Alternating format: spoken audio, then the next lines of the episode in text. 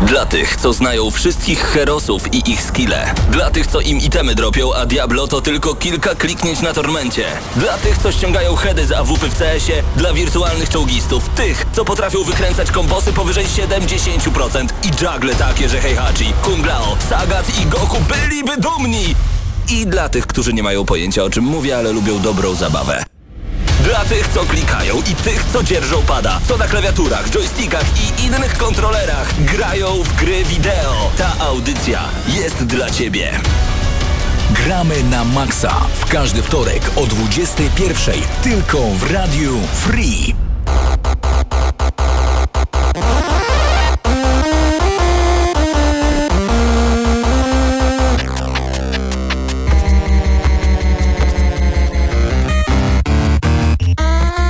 Którzy byli dzisiaj razem z nami przed audycją Gramy na Maxa mieli możliwość posłuchania tego kawałka w całości. Zaczyna się naprawdę bardzo oldschoolowo, ale już za chwilę wejdą naprawdę sążniste gitarki.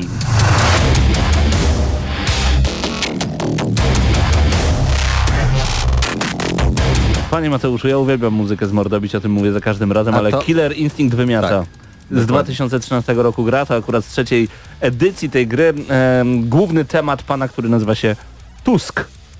Kieł, tak? Do, dobrze? Tusk. Prostu Tusk. Nie Tusk, wiem. Tusk? Jak zadanie? Nie, nie, to przez aby było, a tu po prostu się pisze Tusk. To chyba kieł, tak mi się wydaje. Ale dobra, nie, nie testujmy moich e, umiejętności e, rozmowy i rozumienia języka angielskiego, a powiedzmy o tym, co w dzisiejszej audycji, bo będą dwie duże recenzje, Devil May. Cry 5 e, oraz... e, Kingdom Hearts 3. Tak, razem z specjalnym gościem prosto jest. z Warszawy Marcin przyjechał. Górniak przyjechał, odwiedził nas e, właśnie dzisiaj, także już za chwilę będziecie mogli usłyszeć głos, którego przez wiele lat nie słyszeliście e, właśnie tutaj w Gramy na Maxa. Mateusz Widut, Paweł Typiak przed mikrofonami. E, razem z nami jest jeszcze Bartek Matla oraz Paweł Stachyra, Mateusz Zanowicz, Paweł Perła, Bartek Nowak i dzisiaj będziemy razem także z Maćkiem Nieszporkiem, który jest organizatorem Świtkonu, opowiadać Wam o tym, czym jest Świtkon, bo Świtkon już ten weekend. Nie możemy doczekać się tych wyjątkowych wydarzeń. Będziemy mówić także o jednym wydarzeniu, które nie tutaj blisko w Lublinie, ale właśnie w Krakowie, nad którym patronat medialny również mamy, tak jak nad Świtkonem i to właśnie wszystko dzisiaj wgramy na maksa, czyli będzie się działo. No prawie na stuzin, no tak naprawdę 9-10 osób. To prawie pra, tuzin. prawie tuzin, jeszcze trochę. idealnie, idealnie. Także dawno nie było takiej sytuacji. E, Mateusz, miałeś czas na to, żeby pograć troszeczkę w tym tygodniu? Tak, o dziwo zagrałem w grę, którą ty już chyba też yy, trochę ogrywałeś, czyli Dirt Rally 2.0.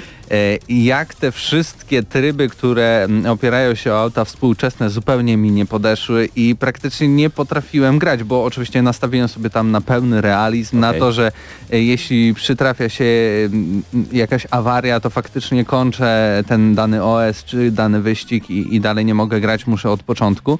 To tak, historyczne rajdy, e, szczególnie samochodami marki Lancia, Delta O. e, czy Stratos, no po prostu cud, miód i orzeszki, e, kiedy faktycznie musisz pamiętać o tym, że to są raczej stare samochody, dbać o to, żeby za, za dużo na przykład obrotów im nie dawać, bo zaraz chłodnica, e, układ chłodniczy leci, żeby dobrze zmieniać biegi, bo leci skrzynia biegów, pamiętać o tym, żeby trochę jednak zwolnić przy hopkach, bo zawieszenie też e, nie jest w najlepszym stanie, zresztą to są włoskie auta, to jak to zawieszenie we włoskich autach, ale no, bywało tak, że miałem niektóre odcinki, w których nagle popsuł mi się silnik i musiałem skończyć e, O. cały e, cały wyścig na drugim biegu w skrzyni biegów. Nie? To miałeś jedynkę, dwójkę, dalej nie jechało i ten jakby odcinek powinien trwać, nie wiem, tam 10 minut, ja 30 minut jechałem.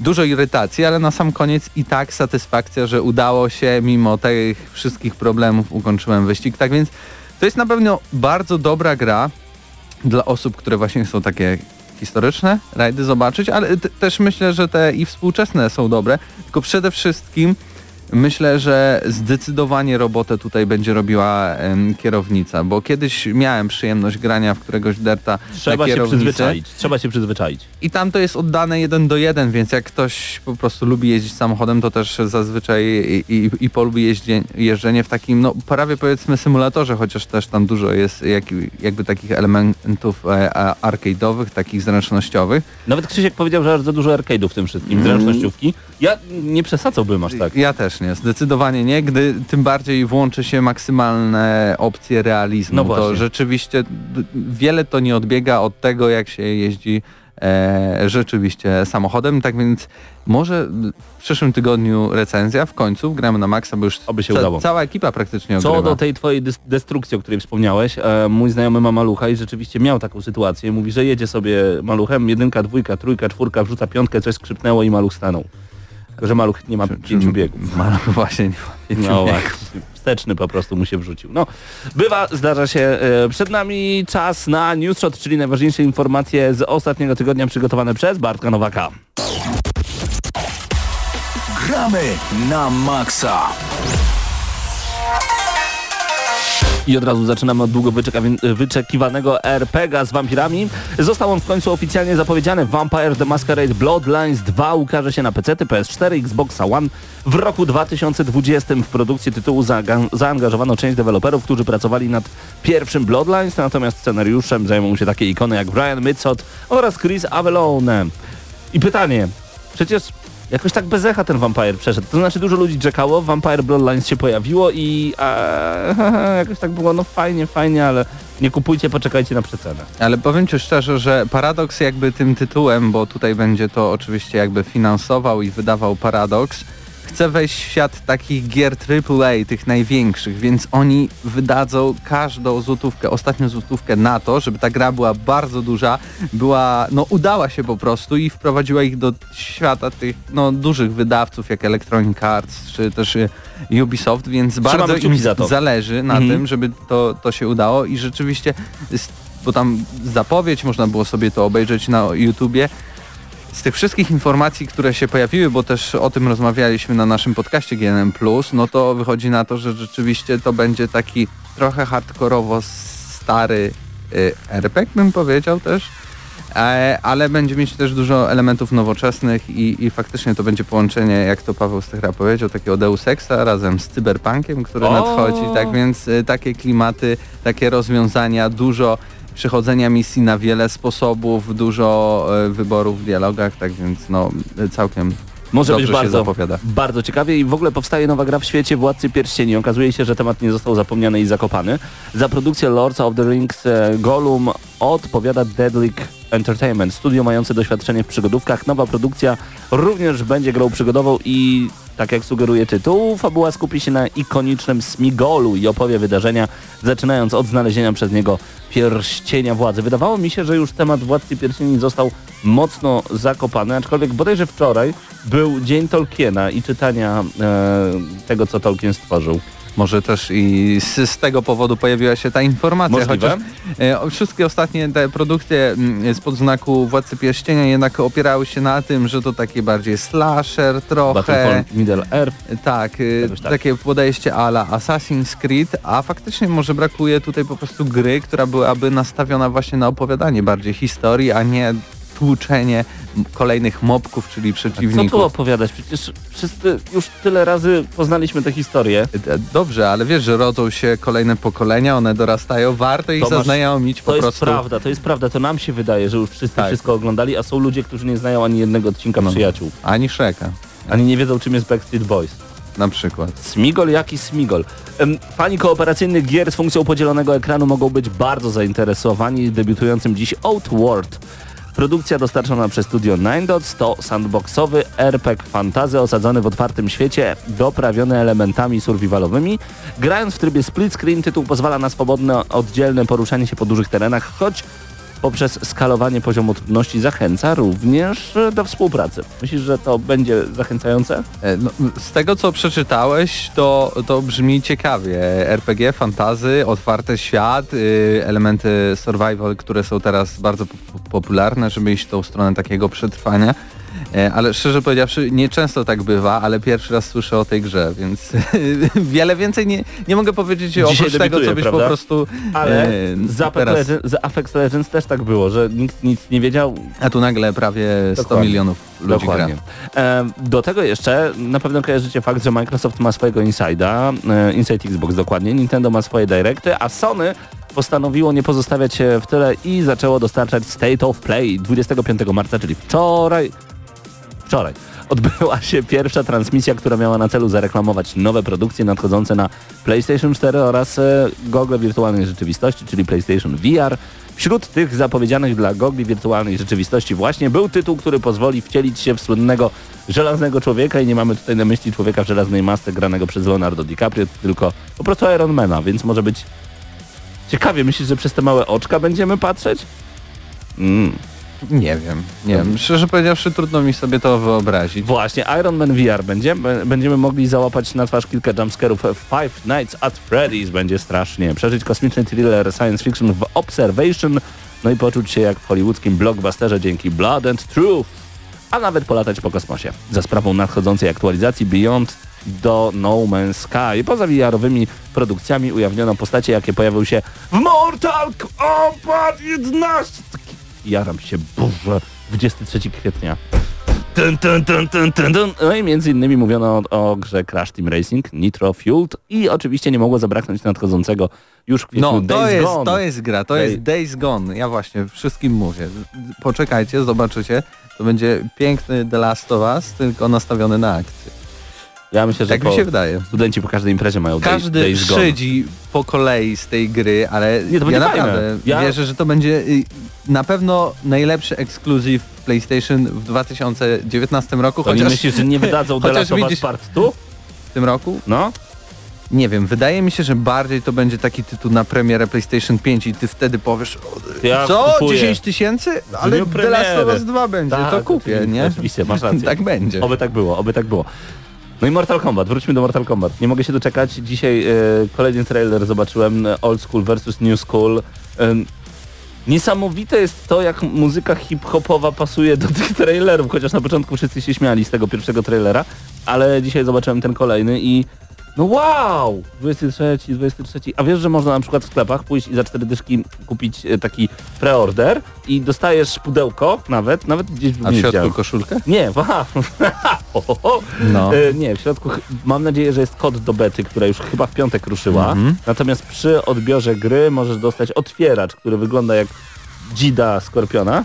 Otwieracz do butelek i obniżasz cenę gry o właśnie to. To jest ciekawe. Ale pamiętam, że chyba z dziesiątką to te, też był taki patent, tylko tam była właśnie ta koszulka, dlatego od razu zapytałem, bo Tylko, że najgorsze jest to, bo ja, ja bym to sobie No. nawet kupił, gdyby ten otwieracz już tam był. Ja bym sobie te 40 zł wydał na ten otwieracz, bo jestem trochę fanem Mortala. Ale trzeba kupić pełną wersję gry.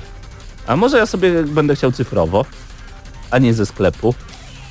To to skomplikowane. widzisz, no, ja wiem, to, to jest właśnie taki zabieg marketingowy, żebyś ty nigdzie nie uciekł i, i te pieniążki zostawił tam, gdzie trzeba. O to chodzi. Te Telltale Games się rozpadło jakiś czas temu, o tym już mówiliśmy oczywiście, ale dziś e, zadebiutował epizod kończący growego The Walking Dead. Dzięki ostatniemu odcinkowi finałowego sezonu otrzymujemy kompletną opowieść, która umożliwia nam przyjrzenie się postaci Clementine, e, tego jak dorastała, adaptowała się do życia w niesprzyjającym świecie opanowanym przez zombie. Jeżeli ktoś z Was jeszcze nie zagrał w The Walking Dead, choć gra była udostępniana za darmo w każdym możliwym abonamencie, jest dostępna na każdy możliwy sprzęt, sprawdźcie czy na Waszą pralkę również. Zróbcie to. Zagrajcie, sprawdźcie, urońcie łzę, zastanówcie się nad wyborami moralnymi, które tam na was czekają i po prostu bawcie się świetnie. To tyle. Prawie tyle. A. Bo jeszcze musimy opowiedzieć o tym, że jesteśmy, a w sumie to nawet wspominaliśmy, jesteśmy e, patronem medialnym UEK Gaming Stage, czyli Uniwersytet e, Ekonomiczny w Krakowie. Tak. E, W ramach Juvenali, co ciekawe, tworzy takie bardzo ciekawe wydarzenie, które będzie też, ja bym to nazwał takim Często są kon, konwenty e, e, fantastyki, o których zaraz, może nawet. Będziemy mówić. E, ale to jest taki konwent y, gier wideo, bo nie dość, że tam będą e, różne turnieje, między innymi w Lola, Counter Strike'a, czy też w FIFA, to też pojawią się stędy, gdzie będzie można sobie sprawdzić rzeczy na VR-ze, będzie można pograć w jakieś retro konsole. Y, Będzie też można sobie po prostu siąść i zagrać jakąś partyjkę, nie wiem, w Need for Speeda na split screenie, jeśli Need for Speed ostatni miał, ale y, rozumiecie o co mi chodzi, Że prawda? będzie po prostu Że- przyjemna strefa gamingowa. tak. I, I teraz już y, powoli ruszyły zapisy e, do, do tych wszystkich e, turniej. E, tak więc e, jeśli chcecie sprawdzić więcej informacji, to zachęcamy odwiedzić stronę juvenalia. Nie, Juvenalia UEK, bo to jest PL. Uniwersytet Ekonomiczny yy, Kraków.pl i tam znajdziecie UEK Gaming Stage. Zachęcamy wszystko już 7 maja, czyli Macie jeszcze półtora miesiąca na to, żeby rzeczywiście dołączyć do tego wydarzenia, ale róbcie to już teraz. Y, To jest bardzo ważne, ponieważ im szybciej się zapiszecie, tym e, wcześniej będziecie mogli wziąć udział właśnie w UEG Gaming No, Stage. może my też się pojawimy Zobaczymy. tego, tego 5-7 maja e, Zobaczymy. w Krakowie. Tak jest. A teraz przechodzimy do bardzo ważnego tematu, a będzie to Świtkon, czyli kolejna impreza, nad którą gramy na Maxa ma swój patronat medialny, e, tak samo jak i Radio Free zresztą. Natomiast przypominamy, że wy teraz słuchacie oczywiście audycji Gramy na Maxa, ale możecie nas także oglądać na naszym YouTubie. To proste, wejdźcie na YouTube, wpiszcie Gramy na Maxa my tam lecimy na żywo w tym momencie. Em, zachęcamy do tego, byście byli z nami na Instagramie. Dzisiaj wrzuciliśmy jak z Bartkiem Matlą zdjęcie, jak z Bartkiem Matlą gram w grę, zapraszamy do podziemi, już przygotowujemy te wideo recenzje gry karcianej tym razem, ale nie powiem, polecam, bardzo szybki szpil, można się szybko nauczyć bardzo szybko to zagrać, więc e, cotygodniowe nasze spotkania pogramy na Maxowe, które odbywamy z chłopakami w różnych miejscach potem po Lublinie. Na pewno dzisiaj uświetni ta gra, e, więc zachęcam, byście byli z nami także na Instagramie, bo tam jeszcze więcej gramy na Maxa, pogramy na Maxa. Zostawiam was bardzo przyjemną muzyką teraz. To będzie to będzie kawałek Isolated od zespołu Chasm, e, dlatego, że on pojawia się w grze Vampire.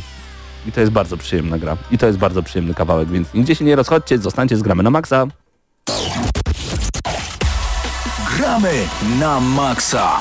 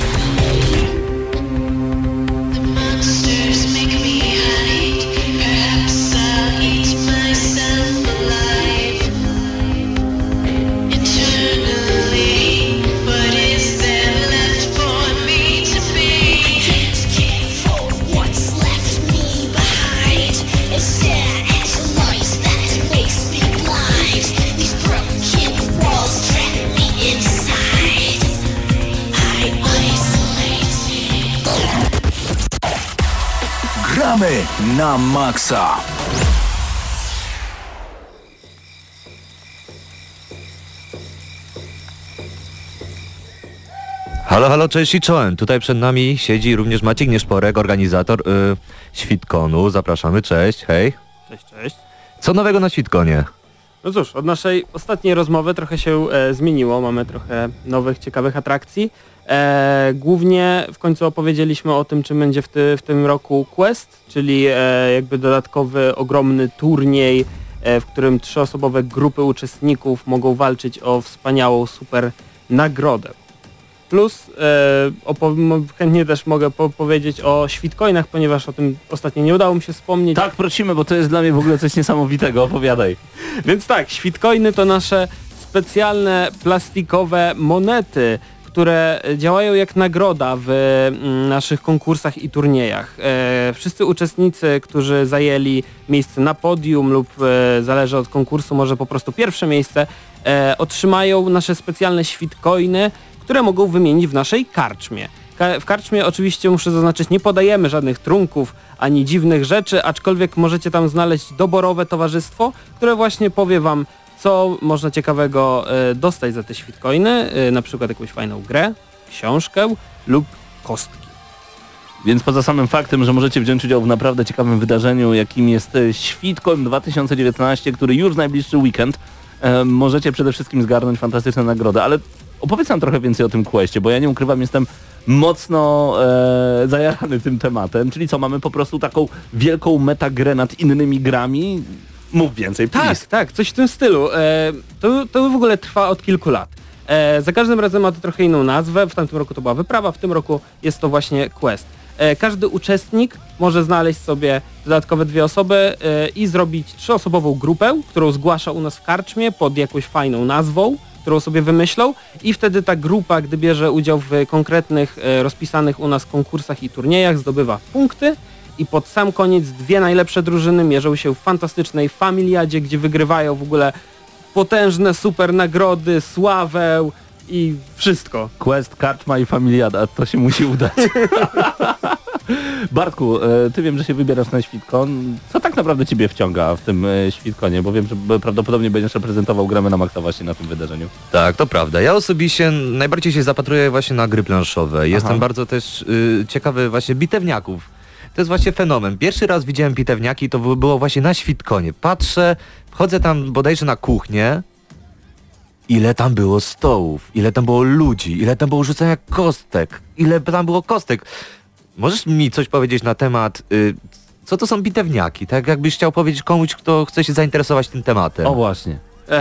Gry bitewne to w ogóle y, chyba jedne z najstarszych takich gier, e, powiedzmy ogólnofantastycznych, e, gdzie mm, każdy gracz posiada swoją armię, gdzie zależy od tego jak, jaka to jest gra, jaka mechanika, są inne zasady posiadania tej armii, aczkolwiek no wiadomo, jest dużo figurek, jak sam powiedziałeś, dużo figurek e, i każdy gracz w swojej turze rusza się tymi oddziałami lub jakimiś wielkimi e, pojedynczymi bohaterami E, no i musi jakoś taktycznie, ładnie podejść do swojego przeciwnika i po prostu e, pokonać wszystkie jego jednostki. Co jest ciekawe, w takich grach, takie gry w ogóle trwają, nie wiem czy kilka godzin, jakbym powiedział, to nie byłoby za mało, e, plus rzuca się po prostu naprawdę dużą ilością kości. Jeśli ktoś chce grać w bitewniaki, musi kupić, nie wiem, pakiet 50 kości po prostu. I Wow. musi mieć duże ręce, żeby tym rzucać. Nieźle, a powiedz mi jeszcze Maćku, e, co będziemy mogli zobaczyć na Świtkonie 2019? Jakie takie e, fantastyczne mm, spotkania, być może jakieś prelekcje?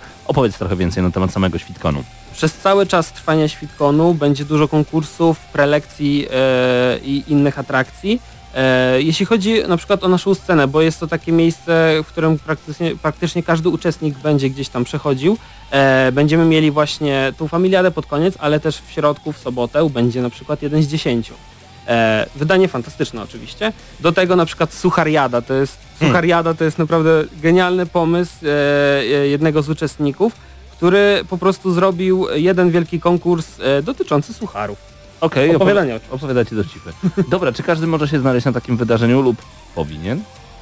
Jasne. E, jeśli chodzi o to, co powinien, to zależy od tego, e, na co się właśnie zapatruje, ale jak dla mnie warto spróbować wszystkiego, warto zajść do każdej otwartej sali, zobaczyć, co tam ciekawego będzie, czy to Games Room, czy sala prelekcyjna, czy inne atrakcje. A właśnie, jeszcze jedno pytanie. Y, Gdzie to się w ogóle wszystko mieści? Bo ostatnio nie słyszeliśmy na ten temat nic, nie było żadnych informacji. Tak, e, możliwe, że wtedy nie podaliśmy jeszcze e, szkoły, aczkolwiek będzie się to odbywało w drugim liceum ogólnokształcącym e, imienia Kam Kamila Krzysztofa Baczyńskiego. Okej. I to wszystko w Świdniku, w piątek i w sobotę. Zapraszamy. Czy niedziela też? Niedziela, sobota i niedziela. Tak? A, wprowadziłem was w błąd. Tak, Sobota tak. i niedziela zapraszamy was bardzo gorąco, a ra... chyba, że masz jeszcze jakieś pytanie Bartek. Czy jest tutaj wpłata za wejście? A właśnie. Tak, jest wpłata za wejście 15 zł za cały konwent. E, uczestnik płaci, wchodzi, ogląda wszystko, bierze udział we wszystkim. I dwa dni wszystkiego. Pięknie. W takim razie raz jeszcze bardzo gorąco zapraszamy Was na Świtkon 2019, który już w najbliższy weekend razem z nami Maciek Nieszporek, jeden z organizatorów właśnie tego konwentu. Dziękujemy, że znalazłeś czas na to, aby odwiedzić dzisiaj Gramy na Maxa. Wielkie dzięki. Gramy na maksa.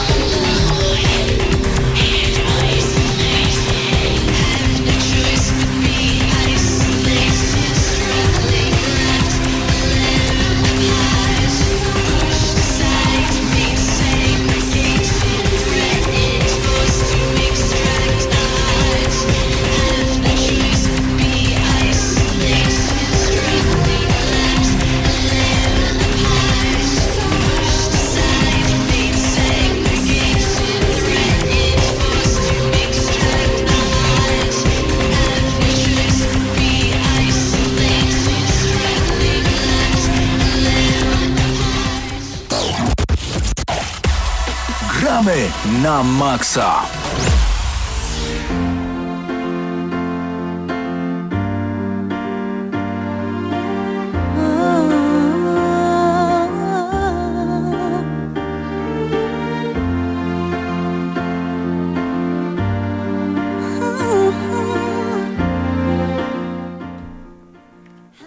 Gramy na Maxa czas na pierwszą w tym tygodniu recenzję i trochę nietypową, bo e, Kingdom Hearts 3, czyli gra, która okazała się pod koniec stycznia, ale to dosyć długa gra, więc może to nas trochę usprawiedliwia. No i też to, że czekaliśmy na specjalnego gościa, największego fana serii w redakcji.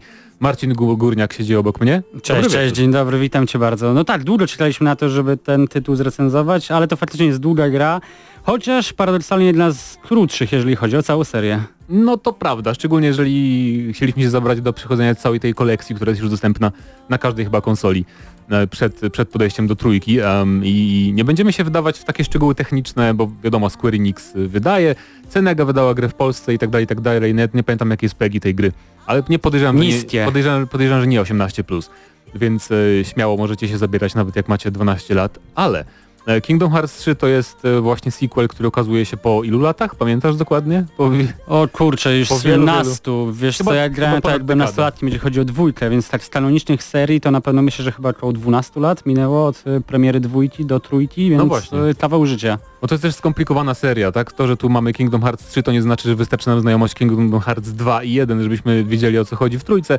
Chociaż gra stara się w miarę, mm, jakby to powiedzieć, nie, nie użyję słowa przystępnie, że wyjaśnia to, co się wydarzyło wcześniej, bo jednak znajomość tych poprzednich części jest może nie wymagana, ale na pewno jest o wiele przyjemniej i łatwiej grać. Wiesz co, no tutaj chyba jest ważna rzecz, którą warto od razu podsumować, bo już kiedyś dostałem na Twitterze właśnie pytanie, czy warto w Kingdom Hearts 3 zagrać, jeżeli nie zna się poprzednich części. I faktycznie, tak jak powiedziałeś, gra od samego początku stara się zaprezentować nam wydarzenia z poprzednich e, części serii, natomiast e, po przejściu całości mam wrażenie, że osoby, które nie znały poprzednich od- odsłon, nie miały okazji w nie zagrać, nie będą w stanie tak emocjonalnie do tego tytułu podejść i tak samo w pełni, no, yy, przeżyć do tej, jak powiedzmy, osoby, które są fanami serii. No tak, bo już zdążyliśmy się przyzwyczaić do tych postaci i poznać e, tych bohaterów, których się namnożyło troszeczkę przez te wszystkie części. Więc ta znajomość poprzednich odsłon, tak jak powiedziałem, nie jest wymagana, ale po prostu bardziej nam zależy, żeby dokończyć na przykład tę historię, tak, w którą gramy, nie tylko grać po to, żeby, żeby grać, żeby czerpać, czerpać radość z rozgrywki, bo mm, gameplay jest dosyć taki, powiedziałbym, dyskusyjny, ale, ale po kolei. Chociaż po kolei też nie będziemy tego tak standardowo recenzować, bo nie możemy za bardzo mówić o fabule bez spoilerów. Mhm, tak, Niestety. dokładnie, zgadza się. Eee, No ale możemy powiedzieć, że gra zaczyna się tak naprawdę zaraz po e, poprzedniej nienumerkowej odsłonie, czyli po tak zwanym drip drop distance. E, odsłona zaczyna się od tego, że jak wiemy główny bohater serii, czyli Sora, mm, oblewa swój egzamin na bycie mistrzem Keyblade'ów, czyli tego e, oręża, którym w tej grze się walczy, no i tak naprawdę traci moce, które do tej pory zyskał. Jest to tak naprawdę też zagrywka, e, no typowo dla celowa, graczy, no. żebyśmy po prostu mogli od początku tej przygody rozwijać naszą postać, a nie żebyśmy po prostu weszli w skórę takiego no, super bohatera z e, krwi i kości. Tak, więc to było troszeczkę naciągane moim zdaniem, ale można to zrozumieć, właśnie tam fabularnie jest tam trochę wyjaśniony. Em, i, I tak się roz, zaczyna ta rozgrywka, że y, tak naprawdę nie ma takiej, jakbym, jakbym to powiedzieć, no, ogólnej historii na początku. Nie, nie mamy zarysowanej tej wi- największej stawki jakby na początku Kingdom Hearts 3, tylko właśnie wiemy, że Sora, nasz główny bohater z Mikim, nie, nie z Mikim, z Donaldem i z Goofim y, wyrusza do kolejnych światów, żeby właśnie zdobywać coraz większą moc. która A będzie dopiero- mu potrzebna w dalszej, w dalszej rozgrywce. Mm, Natomiast no, ważne jest tutaj to, że oczywiście odwiedzamy kolejne światy e, sygnowane logiem Disneya, czyli między innymi Zaplątanych, e, Olimp, e, znany z Herkulesa, e, co tutaj jeszcze mamy? Toy Story czy Piratów z Karaibów między innymi.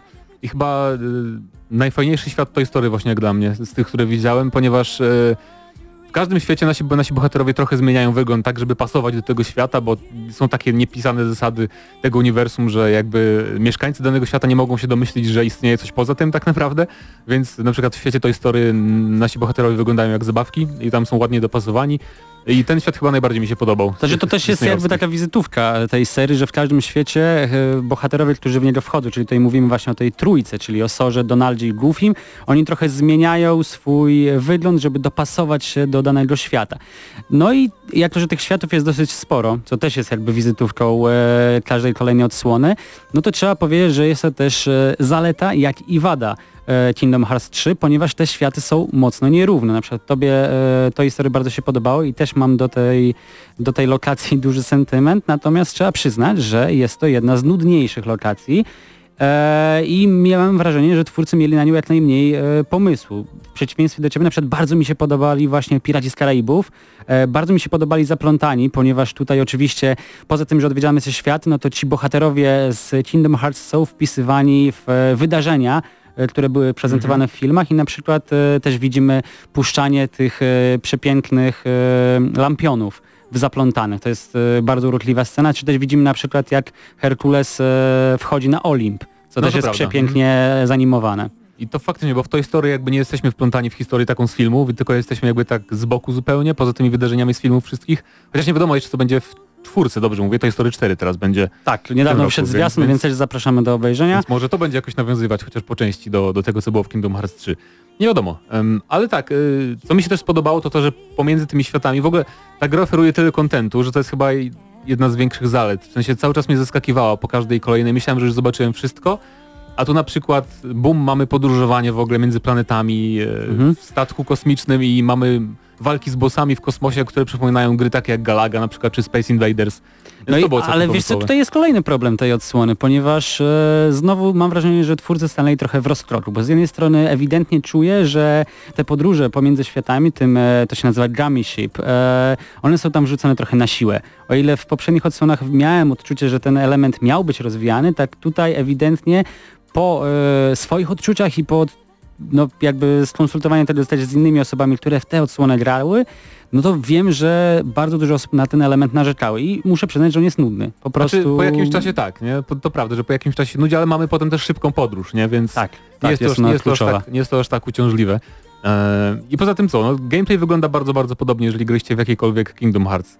Z tych nowszych przynajmniej, to, to praktycznie nie ma tutaj żadnych takich wielkich nowości. Znaczy ja mam chodzi wrażenie, że tutaj są wszystkie elementy, które były w poprzednich odsłonach serii, czyli tak naprawdę możemy używać magii, mamy oczywiście miecze, mamy te upgrade'y, jeżeli chodzi o, przepraszam, wzmocnienia, jeżeli chodzi o formy Sory, które były właśnie w Kingdom Hearts 2, ale też oczywiście nie zapomniano o tym, co wprowadzono w Drip Drop e, Descents, czyli o tych Dream Eaterach, które są, czy występują trochę takie jak, jak sumony, czyli te postacie, które można wezwać i do dodatkowej pomocy.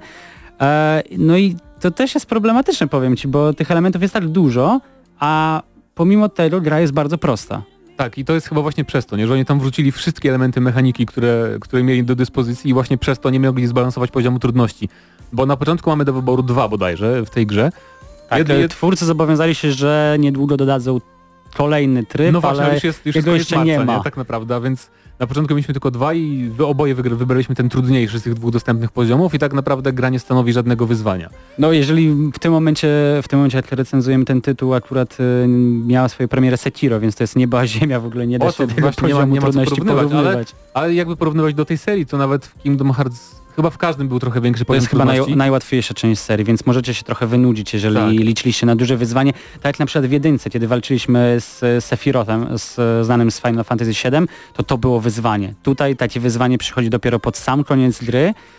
No i do tego momentu, jeżeli jesteście dobrymi wprawionymi graczami, od, odpowiednio operujecie gałkami analogowymi, no to może być trochę za łatwo. No, bo tutaj tak naprawdę twórcy postawili na efektowność przede wszystkim. To znaczy mamy, nawet nie pamiętam jak te ataki się nazywają, super ataki nazwy je dla uproszczenia. Nazwijmy to atakami specjalnymi. One No. są przepięknie zanimowane, co chwilę mamy okazję, że tak powiem, wchodząc w interakcję z naszymi towarzyszami, a trzeba też przyznać, że w każdym świecie, poza Donaldem, Goofy i Soru, zawsze będzie nam towarzyszyła jakaś dodatkowa postać, e, no prawdopodobnie protagonista danego świata, czyli Mhm. w Zaplątanych no to będzie e, przepiękna dziewczyna z blond włosami, w Toy Story to będzie oczywiście Buzz Astral i e, Chudy.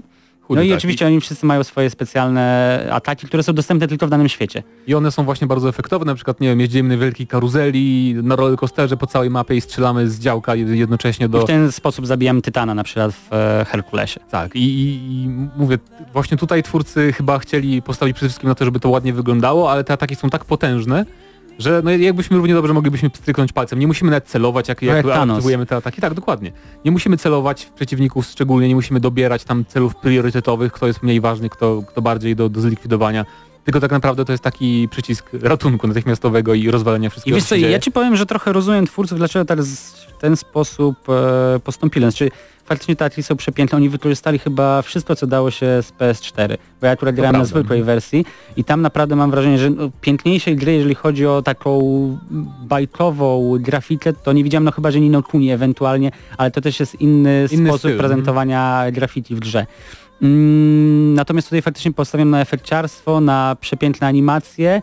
Natomiast to, o czym powiedziałeś wcześniej, od premiery dwójki minęło 12 lat, tak naprawdę w Kingdom Hearts 3 gra trochę już inne pokolenie graczy, które jest przyzwyczajone do no trochę innego sposobu rozgrywki, trochę prostszego mimo wszystko, tutaj nikogo nie obrażamy, ale tak po prostu jest, chyba gry kiedyś były po prostu trudniejsze. No jasne, ale wiesz, można by to rozwiązać właśnie poziomami trudności, nie? Tak jak w każdej innej grze tak naprawdę, że a tutaj nie rozumiem czemu twórcy tak na to, do tego podeszli, chociaż no tak jak powiedzieliśmy, Kingdom Hearts nigdy nie było koszmarnie trudne, ale te właśnie pierwsze dwie części jednak rzucały większe wyzwanie. No i pewnie dlatego na przykład Kingdom Hearts przechodzi się około 50 godzin, a nie jak jedynkę 100, żeby ją e, stalakować. no Więc właśnie. to jest taka zasadnicza różnica.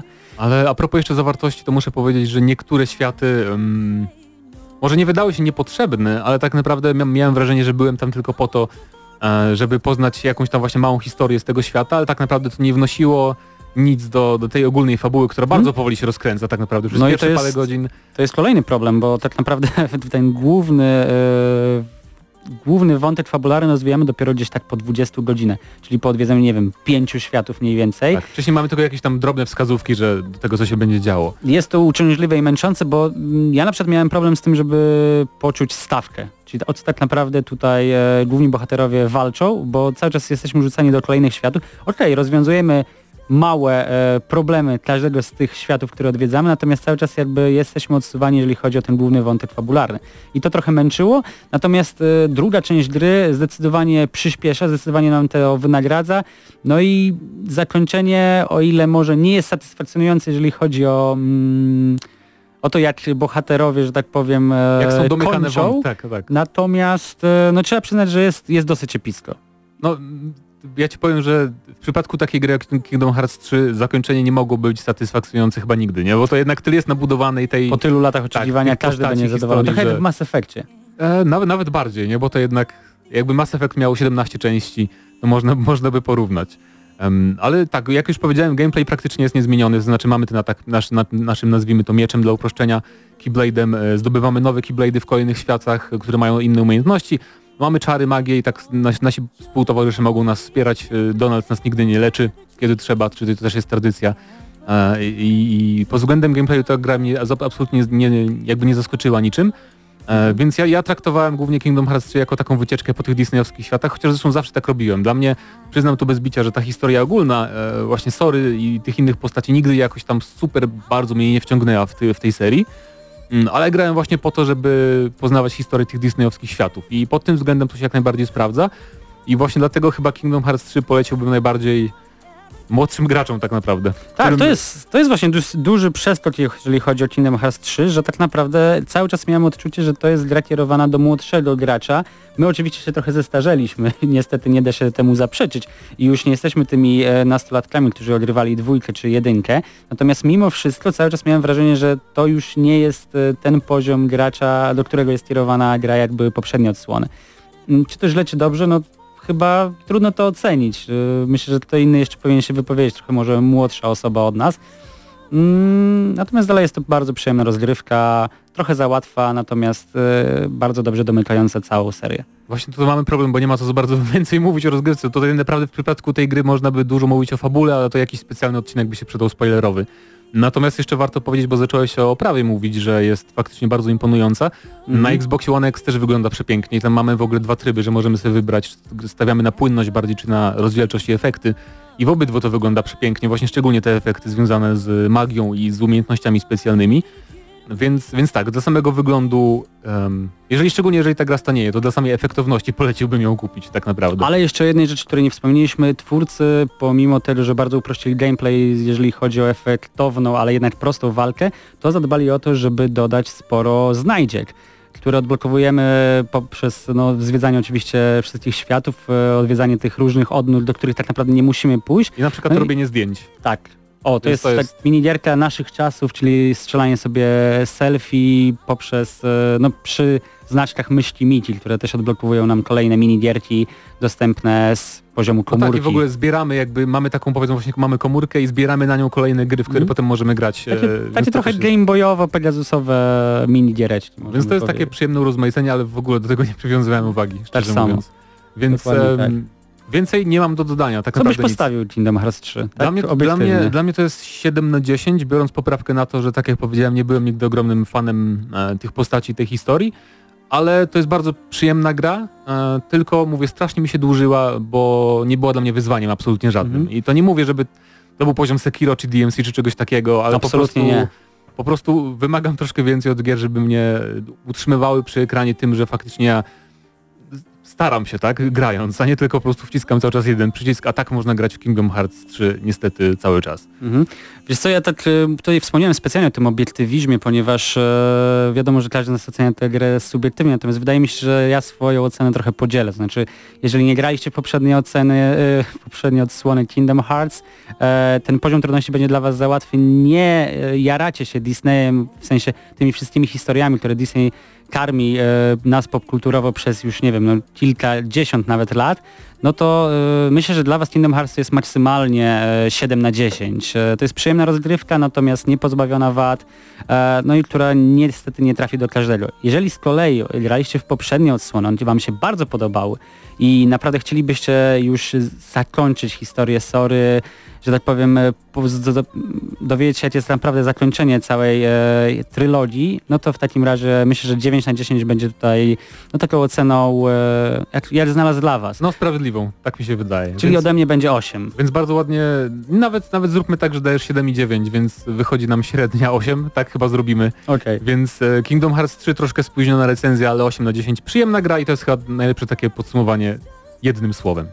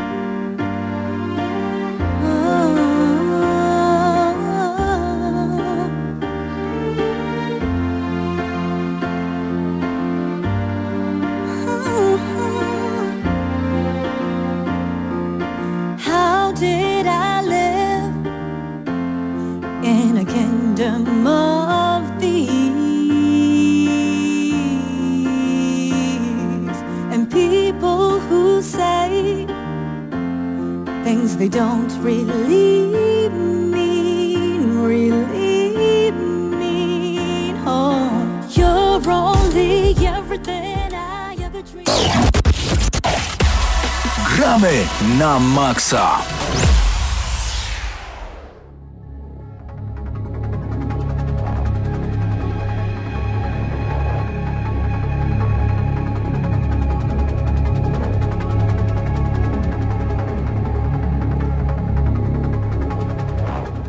I wracamy z kolejną recenzją, recenzja po recenzji, tak wyjątkowo wyszło w tym tygodniu. E, i nie gorsza recenzja, o wiele, na, na pewno nie, nie gorszej gry, że tak zacznę, spoilując już nasze wrażenia z, całe, z całej produkcji, e, ponieważ zajmiemy się Devil May Cry 5, e, grą, która zdebiutowała na początku marca i zdążyliśmy już sobie bardzo, bardzo dużo ograć. Zacząłem nawet e, drugie podejście, więc, e, więc już wiem, wiem co powiem o Devil May Cry 5. Może tak od, od początku zacznę, że to jest najlepsza odsłona serii. Bez dwóch zdań jestem pewien, e, gra, nie grając prawda w dwójkę. Moglibyśmy tutaj... A, dwójkę, czyli najgorszą część serii. A, czyli dobrze, nie masz no. się czego tutaj obawiać. I tak, i, i zaczynając od, od tego, czy, czy możecie zagrać w Devil May Cry 5 nie grając w poprzedniej części? Oczywiście. Oczywiście, że możecie, bo fabuła tutaj oczywiście ma znaczenie, nie chcę mówić, że jest zupełnie, wiesz, nie... nie... Ale ma najmniejsze znaczenie dla czerpania przyjemności z tej gry. To jest, y, wiecie, fabuła w Devil May Cry'ach oraz innych grach w ogóle z tego gatunku to zawsze jest taka poboczna, drugorzędna sprawa. Nawet jak, się, nawet jak się wam podoba, to tylko jako dodatek, bo w tych grach przede wszystkim chodzi o siekanie i o to, jak to siekanie się czuje. No właśnie, a to siekanie naprawdę wyszło tutaj fenomenalnie. Jeżeli graliście w DMC Devil May Cry, to y, poczujecie różnicę, jeżeli to, to była jedyna odsłona serii, w jaką graliście, bo tym razem to z powrotem Capcom jest producentem, a nie zewnętrzne inne studio i rozgrywka znaczy zacznijmy od tego, że są trzy postacie tym razem, tak? Więc y, nie, nie można powiedzieć, że rozgrywka jest zupełnie taka sama jak w poprzedniej części, bo mamy, mamy jedną zupełnie nową postać, ale zaczynamy grając jako Nero, czyli tak naprawdę główny bohater czwartej części i tutaj czujemy bardzo duże podobieństwa, jeżeli chodzi o, o gameplay, bo y, no, ma identyczne nawet niektóre kombosy i kom, znaczy właśnie kombinacje ciosów. Ale nawet nie licząc samego, wiesz, nawet nie rozdzielając tego na postaci, e, czujemy bardziej podobieństwo do tej czwórki niż DMC, również z No tego tak, względu, tak. że jakby schemat poruszania się powrócił do tego starszego. E, uniki nie są już pod przyciskiem konkretnym. e, pod dwoma. no, mniej więcej, w sumie tak to można określić. Gra dużo bardziej e, liczy na to, że będziemy się zbliżać do tego przeciwnika, że będziemy ciągle właściwie nad kimś, przy kimś. Nie ma, nie ma takiego, wiesz, uciekania dookoła, szukania sobie jakichś pozycji dobrych. No tak, ale Nero powraca oczywiście z Red Queen ze swoim mieczem, który możemy też ładować, żeby zadawać silniejsze obrażenia. Nowością w jego przypadku jest mechaniczna ręka, e, bo na początku gry traci rękę, dlaczego to się dowiecie jak przejdziecie całość e, i właśnie zastąpione to jest taką protezą, a na, nawet wieloma protezami, ponieważ Niko to jest nowa postać, e, towarzyszka właśnie Nero, buduje mu różne, różne protezy ręki i każda ma inne właściwości. Jedna może razić wrogów elektrycznością, inna w ogóle wystrzeliwuje się niczym rakieta naprowadzana na przeciwnika, e, inna może przebijać pancerze. Są, jest chyba kilkanaście rodzajów, jeżeli nie więcej niż 20 nawet tych I rąk. mają one to do siebie, że kiedy ich używamy, one, one się przydają, tak? I mamy ograniczoną ilość ładunków, powiedzmy, po czym ona się rozpada, ale jeżeli ktoś uderzy nas w trakcie, kiedy wykonujemy atak tą e, mechaniczną ręką, albo kiedy użyjemy takiego specjalnego, dużo silniejszego ciosu, tracimy tą rękę natychmiastowo i wtedy chodzimy po prostu z kikutem, dopóki nie możemy uzyskamy możemy też kolejnego. sami ją zdetonować, tak? Jakby aktywując taki No to- super potężny atak. Więc, e, więc jest naprawdę sporo eksperymentowania z tym, szczególnie jak już przejdziesz grę i dlatego się nie mogę doczekać tego trybu Krwawy Pałac, który 1 kwietnia wejdzie, bo tam będzie można bez jakby bez przechodzenia gry już kombinować ze wszystkimi tymi ciosami i protezami i tak dalej. I tutaj, e, gdyby to była jedyna postać, to już by byłoby e, fajnie, bo to byłaby bardzo różnorodna, jeżeli chodzi o styl gry, jaki możesz podjąć i tak dalej e, gra. Tutaj mamy, to naprawdę jest kompetentna jedna postać, która mogłaby przewodniczyć całej grze, ale mamy jeszcze dwie. Jedną z nich jest powracający Dante. Tak, i Dante y, przejmujemy nad, nad nim kontrolę po raz pierwszy po jakichś pięciu może godzinach. On jest w drugiej połowie gry No jest- dopiero dostępny. E, I on też jest bardzo, bardzo tradycyjny, jeżeli chodzi o gameplay z trójki czy z czwórki. To znaczy, że mamy cztery bronie, palne, cztery bronie do walki wręcz jako Dante. e, Oraz y, tak naprawdę Cztery style walki, tak? Można Cztery? powiedzieć. No tak, cztery, cztery. cztery, bo mamy pod dipadem, e, jak, jak właśnie, czyli tak jak w poprzedniej odsłonie i każdy z tych, i możemy sobie to oczywiście przyłączać dowolnie i bronie i styl walki płynnie podczas kombosów, więc po prostu wymaksowanie Dantego to jest jednocześnie najtrudniejsza postać chyba do takiego maksymalnego opanowania wydaje mi się. Bo tutaj trzeba też rozróżnić trudność, bo skoro już właśnie przy tym jesteśmy, No, poziom, to może poziom skomplikowania powiedzmy o tym, jak to wygląda, bo e, na początku mamy dostępne dwa poziomy trudności, ale jeżeli chodzi o tą grę, ona nie jest aż tak diabelsko trudna, jak niektóre odsłony były. jest łatwa.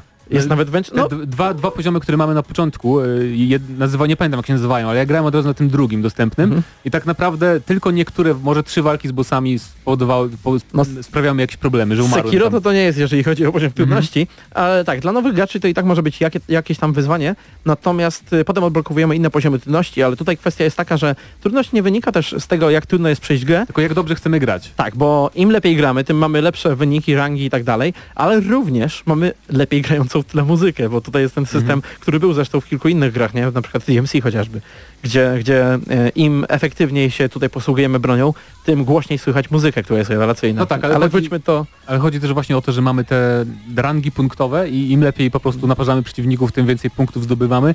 E, I po prostu jest uzależniające, tak? Jak, jak ja widziałem z brzegu ekranu, że nie miałem tego S rangi, Przynajmniej jednej jaski. Tak, to po prostu y, chciało mi się powtarzać niektóre walki, tak naprawdę restartować checkpointy, żeby powtarzać to i żeby mi szło lepiej.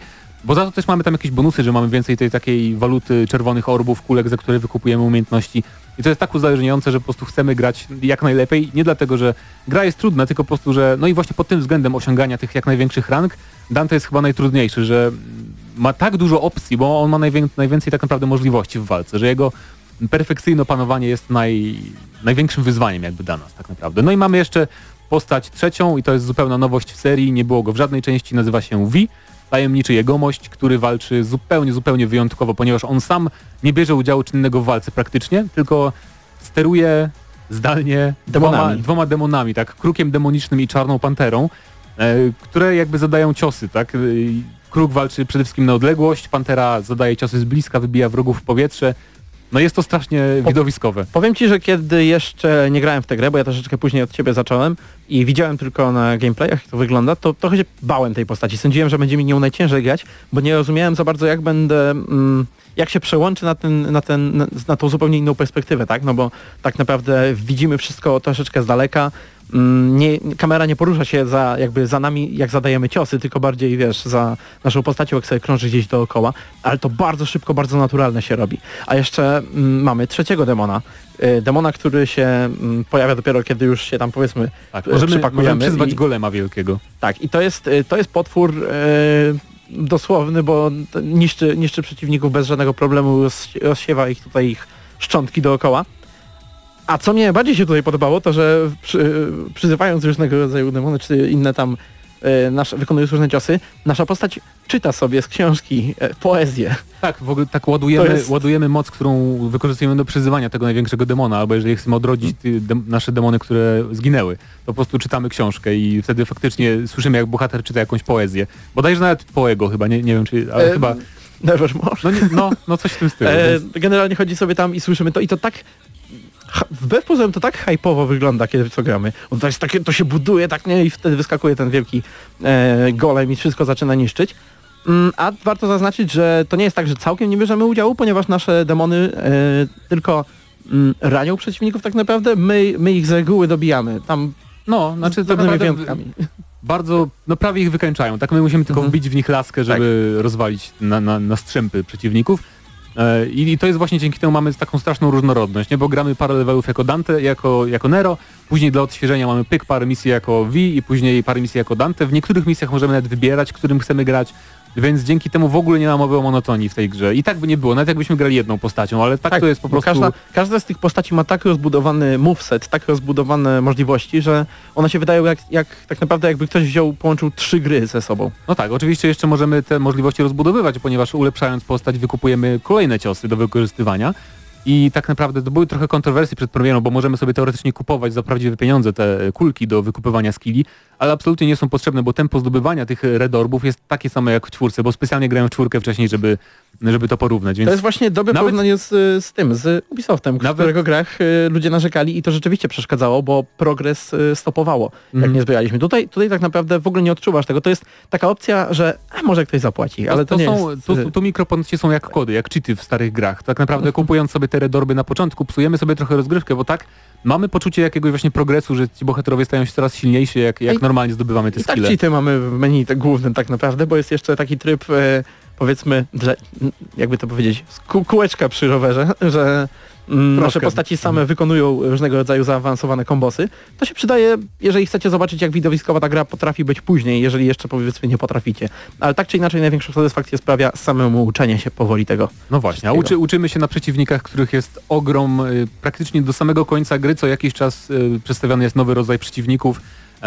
Ci trochę potężniejsi z początku potem stają się zwykłymi takimi mop mopkami, które po prostu nas atakują jakby jak gdyby nigdy nic. Więc to też jest bardzo duży plus, jak w każdej części praktycznie, nawet więcej niż w czwórce, że różnorodność przeciwników jest bardzo duża i potem jak już przechodzimy, jak przechodzimy grę raz i zaczynamy na odblokowanym poziomie trudności Synspardy, to jeszcze mamy inny placement wrogów w zupełnie innych miejscach, są różni przeciwnicy z całej gry, więc to też warto przejść Jakby się ocenił ten razy. poziom trudności, bo jeszcze nie miałem okazji w syna. Um, Synspad jest już taki, że to naprawdę jak stary, jak już jak umierasz, umierasz częściej, wiesz, podczas walki ze zwykłymi przeciwnikami, więc już jest, Mhm. jest to odczuwalne. Y, Warto wspomnieć, że w e, przeciwieństwie do DMC tego poprzedniego, tak, y, które troszkę, oby, obydwa się tutaj zgadzamy co do na pewno jednej rzeczy, że bossowie byli nieco rozczarowujący. W tej grze nie są. W tej grze Mhm. walki z bossami są naprawdę unikalne i e, mają, mają tą skalę, mają, to, nawet jeżeli wróg nie musi być duży, a jest z reguły duży, ale czujemy, że musimy wykorzystywać wszystkie umiejętności, których się nauczyliśmy, szczególnie w tych ostatnich walkach, e, kiedy tak naprawdę no, gra od nas wymaga naprawdę dużo No tak, i tak e, na każdego, bossa jest, na każdego bossa jest inny sposób też, y, każdy ma zupełnie inne ataki, więc, y, więc naprawdę i tych bossów jest bodajże, no nie chciałbym to skłamać, nie zapisywałem sobie konkretne liczby, ale jest ich naprawdę wystarczająco dużo, że, że, że nie mamy poczucia, że e, coś za mało tych walk, że to takie zwykłe misje, więc to jest na pewno też plus i, i, i dla mnie jedyny, bo praktycznie wszystkie, o wszystkim już powiedzieliśmy, jeszcze muzyka jest fenomenalna, oczywiście główny motyw słyszycie w tle, bo to jest fenomenalna piosenka, Devil Trigger, Em, więc muzyka też powiedziałeś dostosowuje się do walki i to jest bardzo fajnie zrobione. Em, oprawa graficzna, bo przy okazji już oprawy. To ten nowy silnik, co Tak, był to przy jest- Residencie To jest silnik, drugim. który nazywa się Re- Re-Engine, tak naprawdę to nie jest Resident Evil Engine, ostatnio się dowiedziałem, tylko to jest jakiś po prostu Re-Engine. Mm. I to nie jest skrót, ale Roz, nieważne. rozczarowujące. Twarze, twarze i modele postaci wyglądają fenomenalnie w tej grze. To jest chyba nawet lepiej niż w Resident Evil 2 w tym nowym, y, jeżeli chodzi o Absolutnie, mimikę i tak dalej. w Resident Evilu był ten problem, że jednak mimo wszystko ta mimika czasami troszeczkę nie pasowała, jakby te, Mhm. te usta się tak wy, wykrzywiały troszeczkę. Tutaj to wszystko wygląda bardzo naturalnie. Właśnie i tak dla, i wszystko, wszystko w tej grze jest fenomenalne i tu się nie zgodzimy, bo dla mnie y, poziomy są troszkę rozczarowujące. I nie mówię tutaj o tym, o ich strukturze, tego jak, jak się poruszamy przez misję, bo to mi się podoba akurat, aczkolwiek tak jest. Aczkolwiek wygląd tych poziomów troszeczkę mnie rozczarował w pierwszej połowie głównie. Bo miałem wrażenie, że cały czas się poruszam przez jakieś szaroburę, nudne blokowiska tak naprawdę jakieś demoniczne. No takie Więc- szarobure, nudne y, miasta europejskie raczej chyba. Mm, Ale, ale jedna, jedna rzecz, która mnie tutaj, którą ja doceniam w tym y, po, y, designie poziomów, że w przeciwieństwie do niektórych gier, na przykład poprzedniego y, DMC, w, rozróżniam co jest tłem, a co jest przeciwnikiem. E, Ja nie miałem takich problemów te kolory, te kolory nie waliły tak bardzo po oczach. Nie, mi się, mi się podobały levele, szczególnie, że tak naprawdę tutaj się dla mnie bardziej liczy to, żeby to było, żeby to po prostu była dobra arena do tłuczenia tych potworów, a nie żebym musiał się e, jakby wiesz... No dobra, czyli masz mniejsze wymagania niż ja pod tym względem, ale podsumowując, dla mnie Devil May Cry 5 to jest absolutne, właśnie to przez tą jedyną wadę to nie jest, chociaż i tak dziesiątki bym chyba nie dał, bo to nie jest jakiś mesjasz gatunku. Jak nie ale- jest mesjasz gatunku? W sensie to jest najlepsza Nie gra z tego gatunku właśnie. obecnie moim zdaniem, ale wiesz, nie jest jakaś rewolucyjna, nie? I dla mnie to jest bardzo, bardzo mocne 9 na 10, absolutnie fenomenalna gra, nie mogę się doczekać Bloody Palace nowego trybu e, z nieskończoną walką, bo po prostu styl tej gry, ten japoński taki luzacki, luzackie podejście i w ogóle reżyseria wszystkich scenek i tak dalej i system walki jest po prostu cud miód orzeszki. No 9 na 10. Dla mnie to jest tak, najlepsza gra z tego gatunku, jaka kiedykolwiek powstała, no bo to jest, y, chyba tutaj się zgodzimy, ale tak, tutaj, no tak, raz się zgodzę, że ona nie jest jakby ewolucyjna, ale z drugiej strony nie musi No być, nie musi bo być. Mamy, mamy te trzy bardzo różnorodne postaci, które dadzą nam mnóstwo zabawy.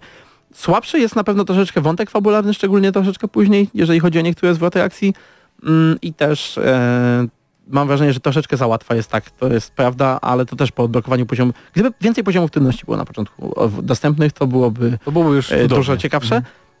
I na ten moment dałbym 9,5, bo przekonałeś mnie w czasie tej e, recenzji, że tak naprawdę na 10 ta gra zasłuży, ale zasłuży, kiedy wyjdzie e, bla, e, Krwawy Pałac. No, na, na pewno, pewnie podejrzewam, że zrobię jakiś materiał wideo z Krwawego Pałacu, bo jeszcze nie robiliśmy nic na YouTube z Devil May Cry. 9,5 na 10 odgramy na maksa. Tak. No, więc... Mogło być 10, ale wiesz. Ale 9, 9, 9,5 zostanie. I to by było na tyle w tej recenzji. Wracamy za momencik.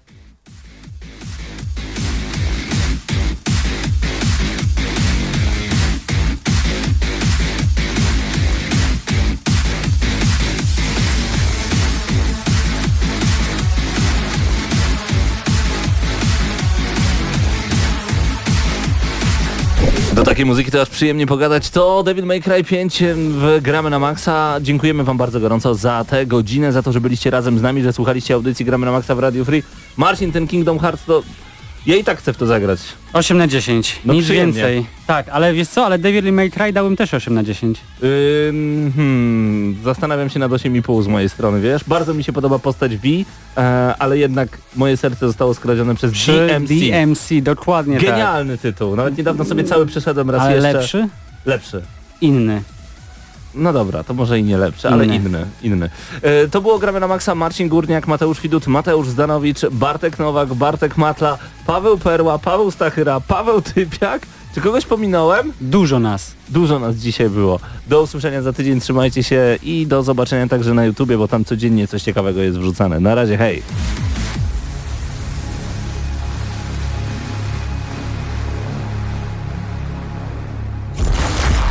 Dla tych, co znają wszystkich herosów i ich skille. Dla tych, co im itemy dropią, a Diablo to tylko kilka kliknięć na tormencie. Dla tych, co ściągają heady z AWP w CS-ie. Dla wirtualnych czołgistów. Tych, co potrafią wykręcać kombosy powyżej 70% i juggle takie, że Heihachi, Kung Lao, Sagat i Goku byliby dumni.